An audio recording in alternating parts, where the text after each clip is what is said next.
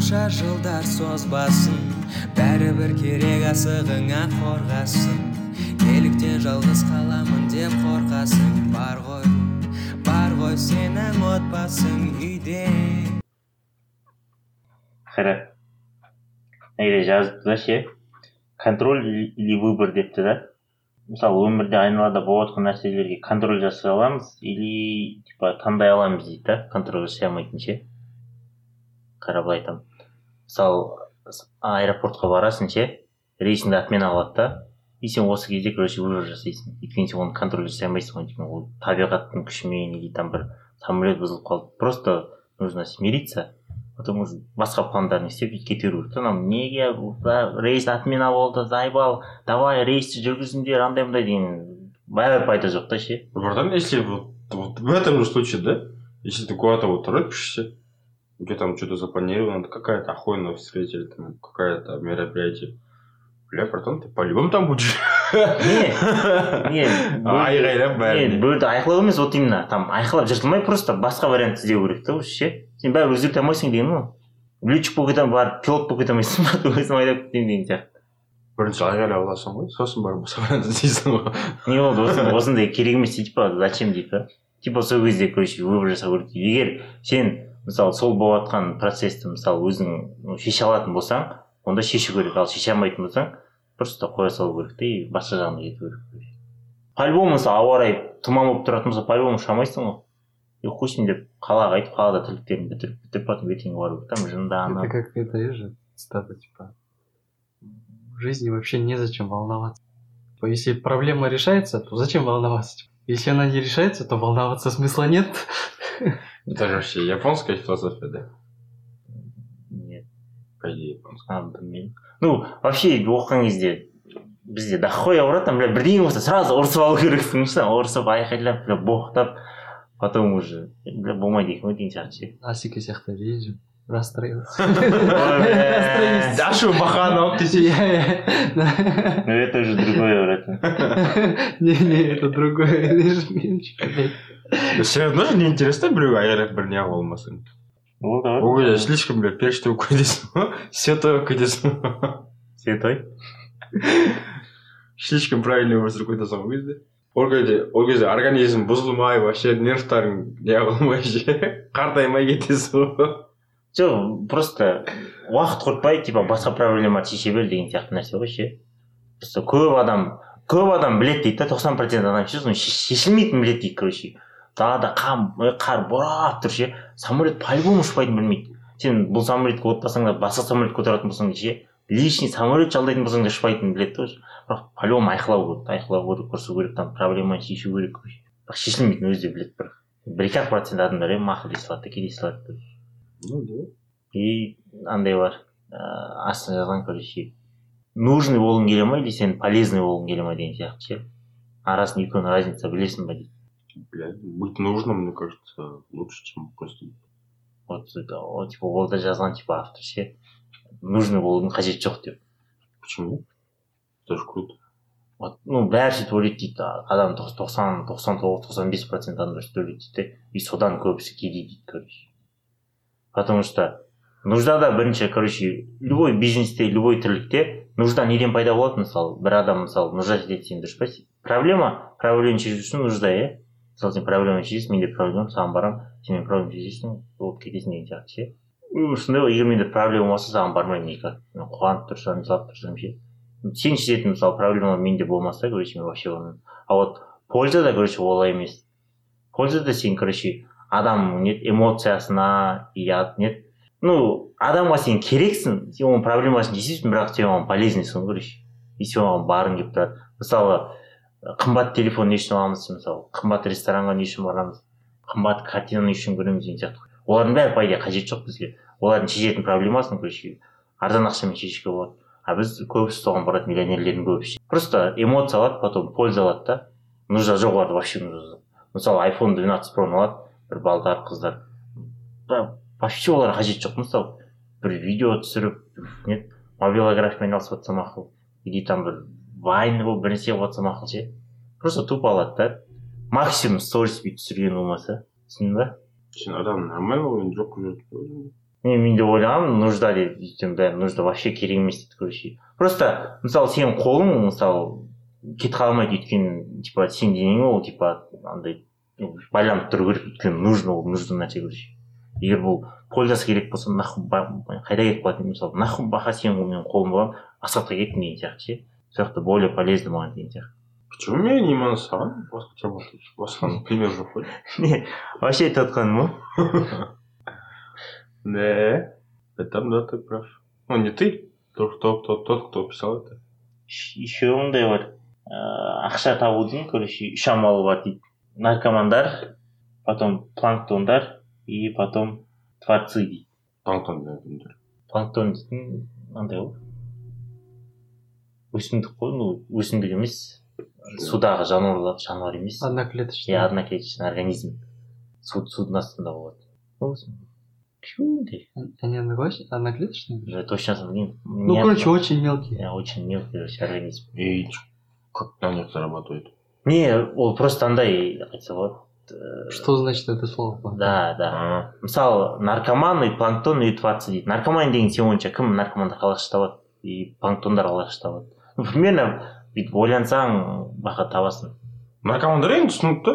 Даже продукт, наверное, считается на этим наркотиком. Тут вещи, которые тут покупаются, продаются каждый день, каждый час. На этом, да, зарабатывают неплохо. М, Не, нет, именно здесь наркоманы это которые ақша ақша деп кеткендер прям до талого все делают ради денег короче. Я так думаю. Нет, там же, было, там же было написано это. Три способа заработать же. да. Ну три нет үш способ бар ақша табудың дейді да? Наркомандар наркоманша табасың планктонша табасың или творец арқылы не творец болып табасың дейді А, это. Ну игра слов қой типа осының теперь- маған теперь маңызын понял. не қайсы не деп ойлайсың наркоман наркоман қалай табады деп ойлайсың жаңағы біржан айтқандар ғой ақша а планктондар ойлайсың планктонды планктонды білмеймін өйткені? Офисный планктон ғой. Офиста отырады бір стабильный жұмыс істейді. А. сонымен а табады творцы это наверное этот Илон Маск там иә. Что-то новое там придумывает и на этом заработает андай дейді ғой мысалы бір наркоман бар емес па? Ондай емес ақша ақша емес барын сатады ғой. Айналасында не бар соны сатады короче. Сонымен кім көреді затын үйін бәрін сатады ну ол мысал ретінде мысалы көптеген мемлекеттер сөйтіп күн көріп жатыр короче тупо сатады да өңдемейді просто сатады Да. өйткені оларға бірдеңе алу керек оны алу үшін короче тез ақша табу керек та тез ақша табу үшін просто сата салады ну здесь хочу где-то отметить да что мы виним наше государство и многие такие же как наше государство да которые просто продают всякий газ нефть торчат не, не отработанные ви- не отработанном виде Мгм. в обработанном не, не в обработанном, да. И, ну, они не понимают, что у нас нет на это все, типа, лицензии, там, права, что-то там. Ну, типа, все думают, что мы независимое государство, мы могли бы и сами это все обработать. Но нифига мы не можем это обработать, пока не получим международное разрешение, чтобы это обработать. Мы имеем право, у нас есть право только их продавать на другие государства в необработанном виде. И сами же будем покупать этот же материал в 2-3 раза дороже обратно в обработанном виде. Просто потому, что мы не имеем права это все обработать. Ну, у нас нет на это разрешения. право налога болатын шығар А? право налога болатын шығар Я сам бере салады. ну если кішкене көтімдемейтін болсаң Ой, всякие Там крутятся не такие... Там, короче, крутятся такие темы, которые нам вообще не в силах про это думать. понятно Я біз оны түсіне алмаймыз. короче наркоманшы табу сондай ғой заттарды сату ақшаны короче тез табу ғой ақшаны тез табу короче бір затты сату торговля. Әйелін сататындар бар ма иә? әйелін не деп сатасың әйелің сенің жеке меншігің емес қой М? әйелің не деп сатасың сенің жеке меншігің емес бар ғой андай куколдықтар сонда бір жоғалып қалсаң иә е охуенно әйел сатамын десе екі теңге деп и как будто әйелің сені сатып жібермесе а болды деп бара береді не вижу такие семьи которые их прикалывают такие? Ну я не встречал просто в интернете видел таких. Ой бля өйтіп просто қандай дендес адам өйтеді брат сені сатып жібермін баға сені сатып жібердім брат кеше мен айтпақшы я тебя проиграл. Да, бес жүз ақ тиын екен оның деген сияқты ертең келеді артымнан Короче, не получилось ба өтпей қойды қымбатқа деп айфон өтіп кетті деп ше сөздерімді тыңдашы сенің жалғыз анашы көріп сені толғайды. А вот планктон дейтін сол жаңағы не уақытқа жұмыс істейтіндер. Ну за стабильность ебашит короче ну біреудің қол жұмыс істейді. Сондай ғой. А вот э, творцы дейтін короче илон маск деген сияқты емес олар. Олар андай ғой э, қалай айтсам болады. Способностьтары бар олардың. Любой жерде ә, любой уақытта короче бір затты жасап жасап шығарады или бір проблеманы шеше алатындай қабілеттері болады. Мен творец екенмін ғой. И айтады да көп адам бізде не? наркоман дейді. Планктон да бар дейді бірақ көбісі наркоман дейді. Планктондардың өзін өзі дейді алпыс процент наркоман дейді өйткені олардың істеп жатқан планктонда істеп жатқан жұмыстары беріп жатқан ақшасы жетпейді дейді да и оны типа орнын толтыру үшін олар наркомандық жұмыстар жасайды дейді сатады дейді әр затты ше а вот твористер өте аз дейді и бұның бәрі не үшін дейді короче бұның бәрі бірінші короче за стабильность дейді ғой любой адам стабильностьке барғысы келеді ғой это типа біздің миымызда короче не уже программировать етіліп қойған дейді да стабильность дейтін хуйня ше любой елде сондай дейді ну любой ел дегенде әртүрлі ел болады дейді біреулерде стабильность нормальный өмір сүресің дейді біреулерде стабильность дейтін пиздец хуевый дейді біреулерде орташа дейді біреулерде за стабильность короче там бизнес сондай деген хуйня да?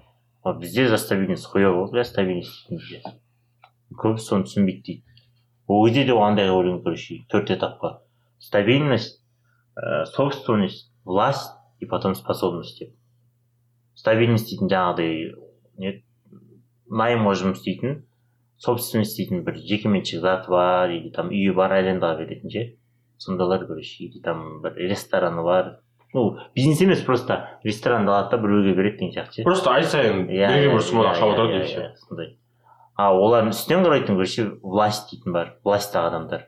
Олар ыыы короче власттағы адамдардың көтіне аналар кіреді короче собственниктер власттағы адамдардың көтіне кіреді а власттағы адамдар бір адамға тәуелді болады короче олар өмір бақи ол орында отпайды короче и олар сол орында отқан кезде короче жекеменшік заттары бар адамдар ше солармен көп қарым қатынас жасап короче солардың қатарын көбейткісі келеді.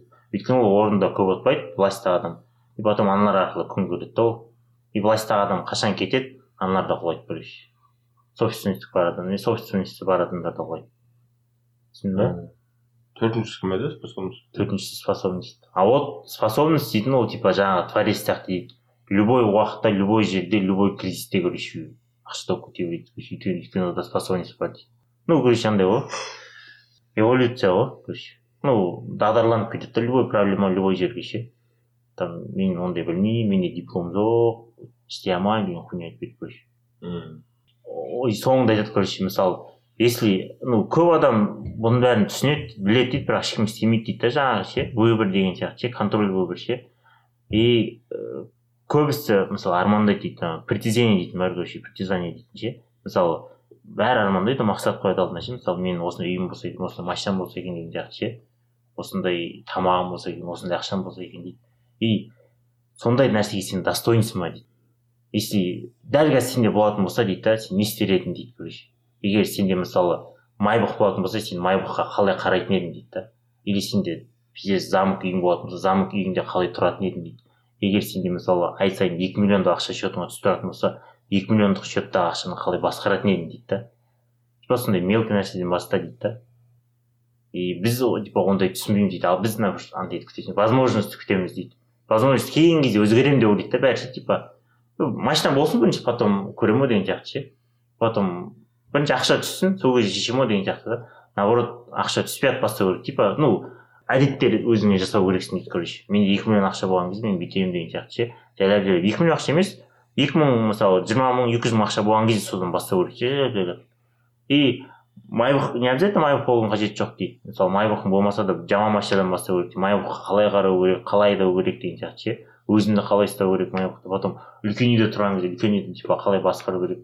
Мысалы жұрттар ойлайды дәу фирмам болса екен деп ше. Ол фирманы ол нихуя басқара алмайды типа сондықтан типа кішкенеден бастау керек дейді и потом осы жерде андай сұрақ туындайды короче бля бәрі өйстіп кете берген короче бір глава ғой көбісі ойлайды ғой қазір мысалы ақша көп табу үшін дохуя еңбек ету керек деп ше там пиздец ебашить ету керек деп ше А ол- не так?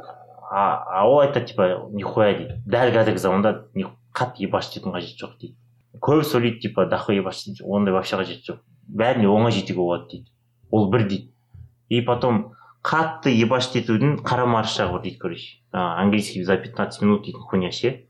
И сол қатты жұмыс істеудің әсерінен сол э, стереотип пайда болған дейді короче.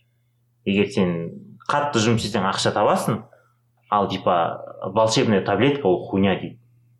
И типа ол айтады қатты жұмыс істейтін мысалы, қатты ебашить етпей просто регулярно істеу керек дейді. Мысалы любой нәрсені істейтін заттарың болатын болса мысалы мысалы сен финансовый грамотностьқа үйренгің келеді ше просто бір күн баста дейді мысалы. Ну бір аптада бір аптада қанша ақша мысалы қай жақта жоғалттың дейді. Ну қай жаққа мысалы тараттың ше соның списогін жаса дейді потом соған үйренгеннен кейін бір айдан кейін соған үйренгеннен кейін үш айдан кейін соған үйренгеннен кейін алты айдан кейін сөйтіп сөйтіп көбейе бересің дейді да регулярно істеу керек. Мысалы мысалы бай болғың келсе мысалы күніне бір глава оқу медитация жасау бір отыз минут ше. Или там не бір бизнес жайлы бірдеңе оқу или там способностьті жақсартатын бірдеңе оқу азанда не зарядка жасау деген сияқты сондай. Аз аздан бастау керек дейді регулярно ше. Тебе саған вообще незаметно болады дейді вообще незаметно. Бірақ типа солай солай солай солай сен өскеніңді байқайсың дейді да. А вот сырттағы адамдарға мысалы сен мысалы содан бастадың ғой маленький нәрседен ше. И сен бір нихуя жетістікке жеттің ғой. И мен саған қараймын да баха сразу жетті деп ойлаймын. Или там баха пиздец ебаш дейді деп ойлаймын мен. А сен нихуя ебашитын жоқсың просто күніге сондай жасадың да типа ритуалдар ше күнде күнделікті ритуал жасадың и соған жеттің и екіншісінде короче легкость дейді короче. Ауыр жұмысқа бармау керек дейді саған по любому ауыр жұмыста істейтін жұмыстың параллельно ше тура сондай ақша табатын бірақ жеңіл жағы бар дейді. Сондай жұмыстарға барған дұрыс дұрыс дейді да. Ал ауыр жұмыс егер вариант болмаса ауыр жұмысты жеңілдету керек дейді. Өйткені ауыр жұмысқа көп адам бара бермейді біріншіден дейді. Ал аз адам барады дейді ну бас адамдар да ал егер сен баратын болсаң ақшасын көп сұра дейді короче өйткені сен типа компенсация болу керек дейді. Айтады соңында короче регулярность болу керек и потом легкостьқа бару керек дейді там дохуя жұмыс істеудің қажеті жоқ дейді просто мысалы біз андай істеп жатырмық мысалы сайт істеп жатырмық қой. Сол сайтқа мысалы күніге мысалы бес дизайн салып отыр деген сияқты ше. И бір жылда сен дохуя дизайн жасап тастайсың мысалы? Ал ол сен сен сайтқа кіресің сайтты көрсең дохуя дизайнды көресің да бля мыналар пиздец ебашит етті деп ойлайсың. Оказывается біз просто күніне бес, бес ақ рет дизайн салып отырдық күніге ше мысалы күніге дым емес қой мысалы бір екі сағаттық жұмыс ал бір жылдан кейін қарайтын болсаң ол андай огромный жұмыс болады үш жүз алпыс бес қанша мың жарым почти екі мың ғой ну это иә ну вообще былай қарайтын болсаң жұрттар сырттан қарайды да ойлайды типа бля пиздец жұмыс істеп тұр олар деген сияқты а біз нихуя ну істедік бірақ былай аналардың ойына қарағанда біз нихуя тірлік те істемедік просто күніне екі ақ сағат жұмыс істедік и все не нәрсе бір жағы дай и не знаю я просто в шоке отырмын бәрі дұрыс айтқандары полностью согласен десең полностью согласен. Білмеймін бүгінгі ка- подкаст блядь.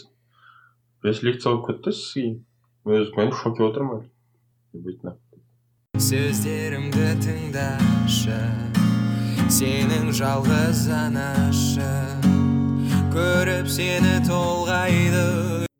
Жаңағы регулярность бар емес па шынымен сондай ғой мысалы біз бір миллионерге қарайсың ғой. Мысалы илон маскқа қарайсың бля ракета ұшып жатыр бля пиздец жұмыс қой дейсің да. А ол оған дейін там бес жыл бойы соны типа дамытты да ше бес жыл. А ол незаметно бізге вообще көрінбейді не істеген. Просто конечный финал ғана көрінеді да бізге. И біз ойлаймыз типа бля мынаны істеу үшін пиздец оқу керек қой бля пиздец күні бойы ебашить ету керек қой деп ше. Да, мне кажется, там в случае с таких случаев, как Маск, там действительно и, не и ебашил, и регулярно делал это. не ну я не может бірақ ол братан ол вот именно оның жеті компаниясы бар ғой жеті компания арасында ол қара тесла осындай уақыт бөледі ана осындай уақыт бөледі ана осындай уақыт бөледі да и прикинь оның бәрі там почти параллельно выстрелили короче параллельно пиздец там акциялар өсіп За что он ебашил? вот көрдің ба әрқайсысына регулярно уақыт бөлген да регулярно істеген ше мен түскі уақыт таппайтын жақсың тәште саламын ну, блядь, смотри. Вот, а ты говорит, снимает конструкцию росте Стив Джобс. Вообще, вообще. Не надо работать 20 24 часа, работайте головой, головой вообще. М. Бля, если у тебя нет головы, что работать? Придется по-любому ебашить 24 часа. не это ой братан понять не голова есть голова иә брат это тоже адам өзіне ойланады айтатын ба жаңағыдай братан выбор контроль выбор контроль братан блядь сенің қолыңнан келетін өзгерте алатын нәрсе болады и сенің қолыңнан келетін өзгерте алмайтын нәрсе болады. Егер сен ауру болып туылсаң братан там недоразвитый ол кезде ештеңе өзгерте алмайсың. И то братан ондай да там историялар бар типа даун ше даунмен ауыратын братан пиздец. Сенен тупой адам ресторан басқарып жатыр кафе ашып типа нормальный бизнес көтеріп жатыр. Даун блядь даун ёптамать даундар братан мектеп бітірмейді. Былай егер олар істеп жатса значит братан ауыр жұмыс істеп жатқанда по любому істей алады значит ты хуже чем даун. Не только он братан бля и мы тоже блядь. Э, кстати, что вы скажете насчет того, этот аутизм дрового аутиста, ше? М. Что они люди в шоке эволюции? Они же думают вообще иначе, мыслят иначе. ну ойлайды көбісі типа аутизммен ауыратын ну көбісі емес арасында бар. Плюс жақтары там памяти жақсы болады ше и потом қалай айтсам болады скорочтение тез оқиды ше и типа навыктар тез қабылдайды короче. Бір нәрсені үйретсең короче все уже миыңнан короче жоя алмайсың ше Э. сондай сияқты плюстар болады ну бір минусы братан адамдар вообще не істей алмайды бля пиздец большой минус. Ғой да, пиздец большой минус. Да, Ну, потом как бы с каждым днем становится меньше людей, которые умеют общаться. нет біріншіден братан достары болмайды и потом ол қалай айтсам болады өзімен өзі кетіп қала алмайды иә типа бір жерге барып бірдеңе алып келу или бір жерге барып қыдырып или там бір өзі барып жүріп келу дейтін понятие болмайды да короче біреудің қол астында жүреді біреудің или қасында жүреді ғой Короче, была официантка, Милана звали. Она была замужем. Но у нее сиськи и попа такая офигенные были. И, короче, у нее муж, короче, какая-то... и вообще забонутый был.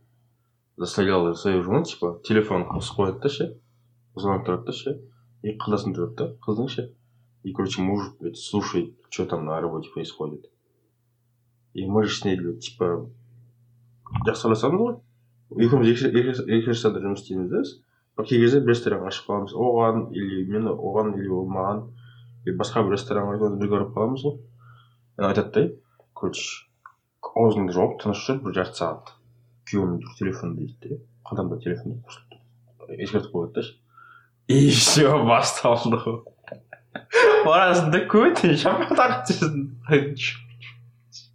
тағып жүрсің емшегі қысасың да бірдеңе ана айта алмайды да ештеңе ше ебать. Кейін телефон тастайды ғой кепсісің кетіп неше түрлі сен естімеген маттар кете ма бірақ жарты сағаттың ішінде ананың қанын ішіп жібересің ғой бля. Потом сен күні бойы көтіңді айырады да а? Күні бойы көтіңді айырады да потом сен бір мәрте директорға андай администраторға жазып лап ойт деп жаза ма не деп жазады А? көттен ұрады деп жазды ма жазған жоқ айтты да типа достал андай мындай деп ана әйел деген пиздец дерзкая әйел тұғын айғайлап пиздец қандай ма сен армандап жүрген әйел ма алып зік зік қадап тастайтын ба е біреу сені келіп қотағыңды ұстай берсе жақсы ма дейді де ойланып тұрып нормально я, как бы не прочь деп басында айтқан ай деп тұрғанмын ғой мен де серьезно қабылдамай бір кезде серьезно әңгімелерді жіберді сен шешеңнің үй іші жақсы ма қарындастарыңның үй іші жақсы ма уже за грани кетіп қалды ма Е. админ деген ше мен алдында кинотеатрда істегенмін екінші курста оқып жүргенде ма ше? Зай бал шығаратын бір админ ше? Твою мать бір екі минутқа кешіксең ше? Объяснительный жазасың ше? Не үшін кешіккенің ше? Типа қаншада келгенің ше? И жазғанмын андай не объяснительный сағат онда барасың оннан екі кеткен кезде келгенім үшін типа осыны осыны объяснительный жазып жатырмын деп ше. Охранник оқиды да күледі да вот қоя бер дейді потом қояды. И потом ыыы сол типа филиалдың бастығы келді да işte объяснительный тексеріп жатыр мен жазып болдым ана кісі кірді да ше. Потом менікі қалай оқиды да сенікі ма дейді иә деймін да. Қалай жазып жатрсың дейді. Да админ айтты да деймін да. Қоя салсайын дейді. да алды да ананы оқыды күлді күлді да ана жерде не нормально нормально дегендерін алды да ананы қалған охранникке берді типа лақтыра сал иә лақтыра сал деген сияқты ше. Оның алдында мен жазғанмын ғой там оннан үшіп кеткен кезде деген сияқты. Хуйня объяснили ше ойланып қалғанмын бля нахуя жаздым ананың бәрін деп ше еп твою мать. И то охрана да айтпайды да жазбай ақ қой деп ше. Жаз жаз ол болды ма прикол ұстайды жаз жаз жаз жаз деп. Бізде еще андай хуйня бар да ғасеке айына бір мәрте не болады да жаңағы генеральный уборка болады да ше жұмысқа екі сағат ерте келесің да он бірде ашылады ғой тоғызда келесің түнде дезинфекция болады біз жапқан кезде ше я таңертең келесің бәрін жуып жиналасың и сонымен келіп жүргенмін ай сайын келіп жүрмін келіп жүрмін и бір күні нахуй бес тышқандарға бәріне дезинфекция андай мындай жер жақын ам жатса соның бәрін қайтадан істеу керек болды да ше сағат сегізден келіп ше орнына қою керек қой если такой жұмыс көріп тұрмын ғой ше зай уже көріп шаршап кеткенсің ба. Штраф штраф бар да могу ше ота бармайды үйде ұйықтаған сосын жетті бір кезде келіп тұрсың ғой тап таза кезде ма дайын уже барлығы ше а ана бәрі түсіріліп іштегенше муромер штраф бере салғаным жақсы дегенсің ғой бердің ба штраф А? бердің ба иә ана натуре келгім келмеді мен ше еще Ад- админге айтқан шығар вот мынаны бас істейді деп еще сол күні кешке таман екеуміз кешке барғанбыз жұмыстан кеш шықтық екеуміз жұмыста ішіп алдық еще тамақ жеп кешке шығарып айттым да бля натуре істегім келмеді мынау кеш әдейі кешігіп келдім бүгін ұйықтадым дедім да сен бля құн таппассың ғой білмеймін дейді да сөйтіп істеген бірақ мен не болдым ғой сержант болдым ғой ше Мм. сол кезде заң енгізгенмін кәдімгі тоғыз жастардың бәріне ше заң Иә. қандай заң? короче жұмысқа о- осылай он екіде ашылады ғой ше он бірде барасың жұмысқа ше блять нахуй блять бір сағатта ештеңе дайындап үлгермейсің ше? Өйткені қыздар киіну керек андай керек темекі шегу керек ештеңе үлгермейді ше қойын ба енді боянады санады аман жуады көзін сүреді деген сияқты жүре береді ғой. Официант айтты ғой бояну керек қой. Иә сонымен нахуй залда блять сағат он екі болды ештеңе дайын емес те. Мен ойласам кезде саған жаңа жылым келетін тұғын мен қалай сержант болдым блять бір аптадан кейін ба заң шығардым да типа. Короче күнге кешке таман. Байсың деп бес авто деді бе заң шығардым деп енді типа шешім қабылдауға правом бар ғой если улучшение не ресторанное улучшение в этом случае короче соң ше- кететін кезде ше рестораннан ше столдың барлығы короче полностью жайылып шаңның бәрі сүртіліп бәрі зың болу керек те короче соны істедім бірінші бәрі кететін кезде ше енді қарайсың короче сегіз официант кіреді ғой ше бәрі бір бірлесе сенеді ештеңе істемейді да? Кей кезде төртеу ақ официант болады залда. Бір, бір сменада ше и нахуй. Бір мысалы бір столда андай салфетка болмаса бір столда тұз болмайды сондай да мына жаққа шаң сүрсе ана жаққа шаң сүртілмейді деген сияқты ше. И сонымен нахуй қарап жүрдім қарап жүрдім что за хуйня что за хуйня и нахуй енгіздім да айтты. Короче мысалы қасық вилкалардың бәрін сүртіп тазалап қою керек ертеңге дайындап андай нелерге салып ше. Соған бір адам полный шаң сүртіп шығуға бір адам полный салфеткамен тұздарды тексеріп шығуға бір адам столдың бәрін алып қайтадан сүртіп шығу керек қой. Немен конвейер десе короче. Сөйтіп мындай төртке беске мысалы қаншада сменда адам бар сол жұмыс бөліп тастайсың да сен тоқташы сен и сол кезде нахуй сен пиздецсің ба не оларды бөліп тастайтын бля сен пиздецсің ба не бөліп тастадың заң қабылдап тастадың деп сен официант емессің ба мен сержантпын ғой а мен жүретін едім пошел нахуй бля зайбал өзің істе деп қанша қырылып проценттармен и нахуй блядь сөйтіп жазасың ғой ше и по пунктам тексересің да барлығын ше жұмысты ше ал алдында мынаны істелмеген дейсің е қазір істеледі ғой ешкімге предъява уже уже бір адамға предъява ешкімге предъява қоя алмайсың да? Э. а когда по пунктам бөліп тастаған кезде адамдардың әрқайсысына ше предъява қоя аласың да? Е что за хуйня блядь? Давай істе и қайтпайсың нахуй. Или блядь уволен бол или штраф саласың істейді ма кәдімгі істейді короче соны не қылды байқады директорлар ше о молодец дедің ба и админдар типа сөйлеседі жиналыстарда айтылған Не? ғой бізде осындай изменение болды деп не. И все нахуй мені айдады тоғыз жастардан бәріне ше бәріне соны істетіп шыққансың ғой и нахуй бля бәрі жек көреді не потом баха андай премия беру керек қой премия баханы просто алкогольмен жоқ премия не хуй болған жиырма мыңға алғанмын жиырма мың тоғыз бәрі істеп шыққаннан кейін жүз мың ба А? теңге жүз мың ба Иә. жоқ жоқ жоқ жүз жүз мың рубль емес жиырма мың рубль алдым. бля осындайлар ну по идее нихуй нәрсе бірақ бля коллективті құртатын адамдар жек көремін бірақ мен коллектив. Зато коллективтің бәрі ұйымшыл болады да саған қарсы ше шынында өзінің жақындарым бар ғой ше блядь бес мен шығарып салған кезде нахуй блядь теңіздің жа- несінде қанша адам жиналды бля қырық адам жиналды мен шығарып салуға пиздец ешкім е олар не үшін жиналғанын білесің ба уф бля заебал ана джим керри деген сияқты ма бірақ жек көретін еще больше болады да еще тоғыз ресторан бар ғой ше бірінші гороховаядағы ресторан. Мен келгенге дейін ше жұмысқа. Мен жұмысқа кірген кезде уже номер один тұғын тоғыз тоғыз ресторан ішінде ше. По всем результатам короче. И мен жұмысқа келдім. Короче мен немнен бастап ше сначала болғаннан бастап біздің ресторан бірден көтерілді. И жаңа жылда нахуй алты жылдан бері ма ше бір рет біздің ресторан алғанда андай итоговый результаттан ше. Туй айтамын братан. Онда тем более жек көреді сені бәрі жек көреді да еще нахуй кейін встречаться болған кезде жаңағыдай генеральный уборка бар ғой ше ай нөл мәрте болатын оған вообще андай келемін да темекі шегемін жүремін вообще ештеңе істемейтін бес охуел болады өзім столдарым вообще жинамаймын ше подлянка жасаған жоқ па саған а подлянка жасаған жоқ па бля ондай ештеңе не помню ну по идее и ресторанға нормальный пайда істеп жатса ештеңе демеу керек ну как бы ештеңе демейді официанттардың заебалын еще мен нахуй соус придумать еткенмін вообще то пельменьге ше қазір вообще сен бля мен юпитерді ашқанмын дейтін сияқтысың жоқ серьезно нормальный соус ойлап тапқанмын өзім ше че кетчуп не ба кетчуп не ба нормальный соусың имбирь чеснок кинза китайский уксус и соевый соус бізен астан ше не хуй соус ұнады ол соус просто саған ғана не қою сенің әлемің деген қонақтар ететін тұғын соустан походу сен просто қоса салған сияқтысың тупо барып ше иә мен просто ей қолымыз болды ше кухняға барып турап ше андай ше аналар күшті турайды ше зайбалын шығарамыз ол жақтың да зайбалын шығарамын десе ана балықтың бүйтіп қабығын ашу бар ғой ше сондайларды үйренеді қол кезде қанша жылдар созбасын бәрібір керек асығыңа қорғасын. Неліктен жалғыз қаламын деп қорқасың бар ғой бар ғой сенің отбасың үйде.